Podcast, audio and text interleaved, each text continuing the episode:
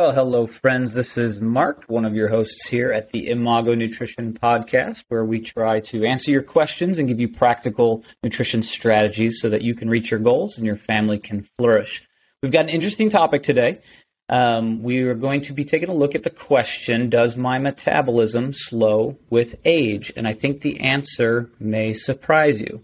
And so, if you've heard these arguments about my metabolism is slowing, or um, in high school my metabolism was on fire, or um, you know I'm in my 30s now and my metabolism has suddenly slowed, or it is broken, or it has stopped, or it has been damaged, um, we're going to take a look at a recent study that gives us some clarity on this. Now, if you have a question, you can, of course, send that to us and we will consider it for a topic on one of these episodes. And so, uh, my uh, sister in law, Danielle, is often on this with me as well, um, but I'm going to be taking this one solo today and so excited to dig in with it. But as I, uh, to dig into it with you.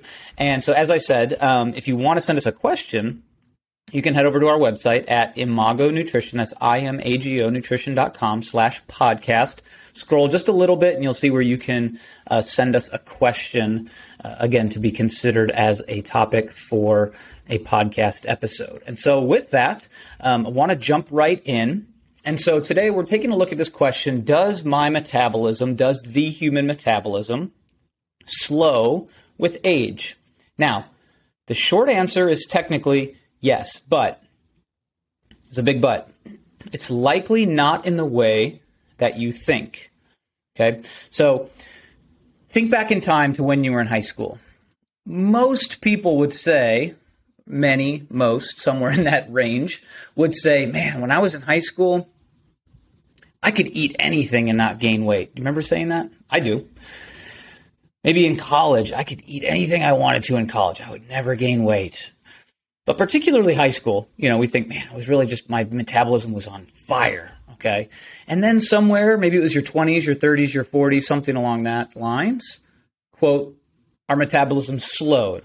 Or at least that's what we're told, or that's at least what we think, or dare I say, that's what we begin to blame our results on. That perception, however, isn't necessarily rooted in reality. And we have a, a, fairly new study that was done in, or at least released, I should say released in August of 2021. So I'm recording this in May of 2022. So less than a year ago, this was released. I will give you the PMID. Okay. This is just a number that you can Google so that you're not just taking my word for it because I have a podcast episode on it, but you can actually go look at the research, the peer reviewed research that I'm going to summarize for us today.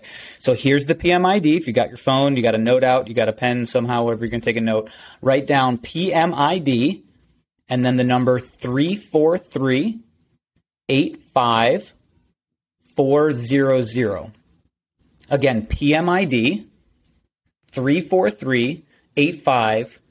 343-85400. You can Google that and what you're going to see is there's a fascinating new study again, in the world of research, less than a year, still very, very new.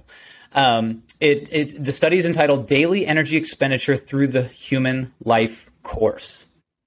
And this is fascinating to me. I'm a nerd about metabolism, and I think this study is just kind of mind blowing because even some of my com- preconceived notions about human metabolism uh, have changed now in light of this research. So, what I want to do is I want to just summarize the findings. I'm going to simplify it and then talk just a little bit about how that applies or what that means for you today. So, um, stick with me. It's probably not going to be a super long episode. We're going to get into some details here of what this study is. Again, you can go look at the study yourself, but I'm going to summarize it for us uh, in no less than five bullets, real quick. Okay. So, number one, the study found, the research found that energy needs rise rapidly during the first 12 months of life. Okay. So, from the time you're born till you're one year old. Okay. Such that by their first birthday, a one year old um, a one year old burns calories 50% faster than an adult relative to their body size. Okay. So you're born, your metabolism shoots up for that first year. Okay. And it gets to a point where it is burning calories 50% faster than an adult relative to body size. Okay. So that's the first summary point. The second summary point is after the this initial surge in infancy, metabolism slows by about 3% each year until we reach our 20s. Okay, let me say that again. Your metabolism rises from the time you're born until you're one, and then it slows about 3% every year from the time you're one years old into your 20s. Guys, that includes high school. Okay, when when most of us thought, I've got emails dinging. That's great. Um, when most of us thought that our metabolism was on fire, turns out it was actually slowing from the time we were one till the time we were in our 20s. Okay, so the third summary finding is that during the next 40 years, between ages of 20 all the way into our 60s, our metabolism remains steady, even during pregnancy. Okay, so when we think, man, we hit our 30s, we hit our 40s, maybe we say we hit our 50s, and our metabolism just plummeted, it just tanked. I was just putting on weight, adding body fat, no matter what I did. I couldn't lose weight. I couldn't get my body to stop um, accumulating additional fat in those years. Turns out the metabolism is actually steady from the time you're in your 20s till the time you're in your 60s. And then the fourth point is after the age of 60, the metabolism begins to gradually slow, yes, but it's to the tune of about 0.7% each year. Okay? And the study also found that this pattern holds even when taking into account varying levels of activity. Okay, so it was it was offsetting. It was um, taking a look at again metabolism through human life course, and it was adjusting for relative body size, levels of activity, pregnancy, etc. So let me summarize it like this. If I was to more concisely put it in one sentence, the human metabolism rises from birth to age one, slows from ages one to into your 20s, holds steady from ages 20 to 60, and then gradually declines after you're 60. Okay? This is radically different than what most of us think, myself included. Okay. We, we, again, we tend to think that when we get into some of those quote middle age years, our metabolism is really slowing down. But what's really, I think, practically taking place is a couple things. One, we're getting into the career field, and a lot of times in the West, that is not highly active. Okay. Um, we are, so we are becoming less active on a daily basis. By the way, we have increasing, generally have increasing amounts of discretionary spending. Okay, so we are eating out more. We are eating differently than we were in the past when we were under our parents' roof. Okay, we're eating differently than we were in high school and in college. We're less active. Okay, we're perhaps drinking more alcohol, which has a big role in all this as well, et cetera, et cetera. You can see how the dominoes start to fall when you take a look at how we live differently during those years than we did when we thought our metabolism was on fire. Okay.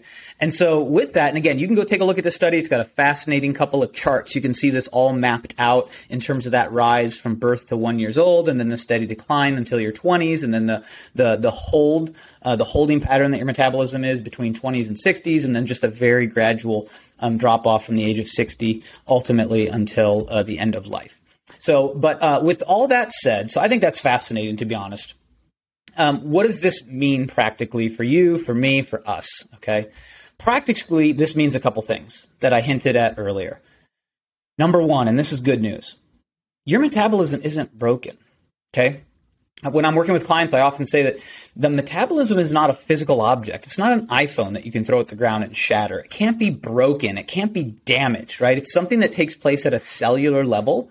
Okay. Um, it can't stop. It can't shut off. If it did, we would die. It takes place again at a cellular level. Okay, so this is woven into the very uh, fabric of how our body operates. Okay, so number one, it's not broken. Okay, it's continually adapting. However, so your metabolism can adapt. It's not a physical object that can be broken, but think of it like a computer that can learn. It's, it's intelligence and it's continually adapting. So yes, it does go up and down, but that's relative to size. We're talking again in the research in adjusting for bigger human beings, smaller human beings, more muscle mass, less muscle mass, pregnant, not pregnant, et cetera, et cetera. But your metabolism isn't broken. It is continually adapting. Uh, number two, it, your metabolism wasn't quote unquote on fire in high school. Like we got to be honest, so many people use that excuse. Well, my metabolism was just on fire in high school. Now I, well, I can't, I can't, uh, you know, get the weight off because my metabolism metabolism has slowed so much. Okay, it was actually your metabolism was the highest when you were 12 months old, and then it slowed until you were about 20, including your high school years. Okay, and the third point um, is that excess weight gain in adulthood is not due to a slowdown in metabolism. Okay, that's just point blank. Okay, um, the research does not bear out that at any other point your our the human metabolism just suddenly plummeted, and that's why we see this massive rise in obesity through the adult years. Um, and over decades after decades after decades, it continues to go up in America. It's not because our metabolisms do anything different. It's just that our lifestyle um, is changing and our results are reflecting that. And so here's the good news. All right, I'm going to put a little button on this thing, wrap it all up, put a little bow on it, I should say. Nutrition is still the single greatest determining factor of body composition, and you can control that.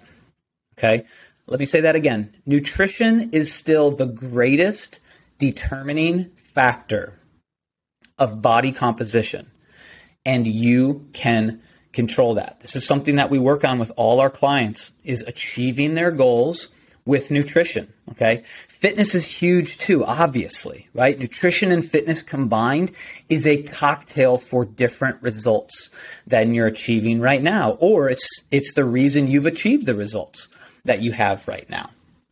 And so, again, to summarize, great new study, go take a look at it. Does human metabolism slow with age? The answer is yes, but not in the way that we think. It spikes until the age of one, slowly reduces until the age of 20, holds steady from 20 to 60, and then gradually tapers off after the age of 60. And so this is good news, folks. Okay. So if you're frustrated, if you're struggling, you're, you've, you've come up against this episode and you're like, well, that's what I thought. That's what I was told. And I'm sorry if someone gave you misinformation, or I'm sorry that someone um, allowed you to think that this metabolism, this understanding of your metabolism is this huge barrier that you have to overcome in order to achieve a healthy body composition. It's not there. It's not in the research. It's not in the data. And so it comes down to nutritional strategies, fitness strategies, and we can help you with that.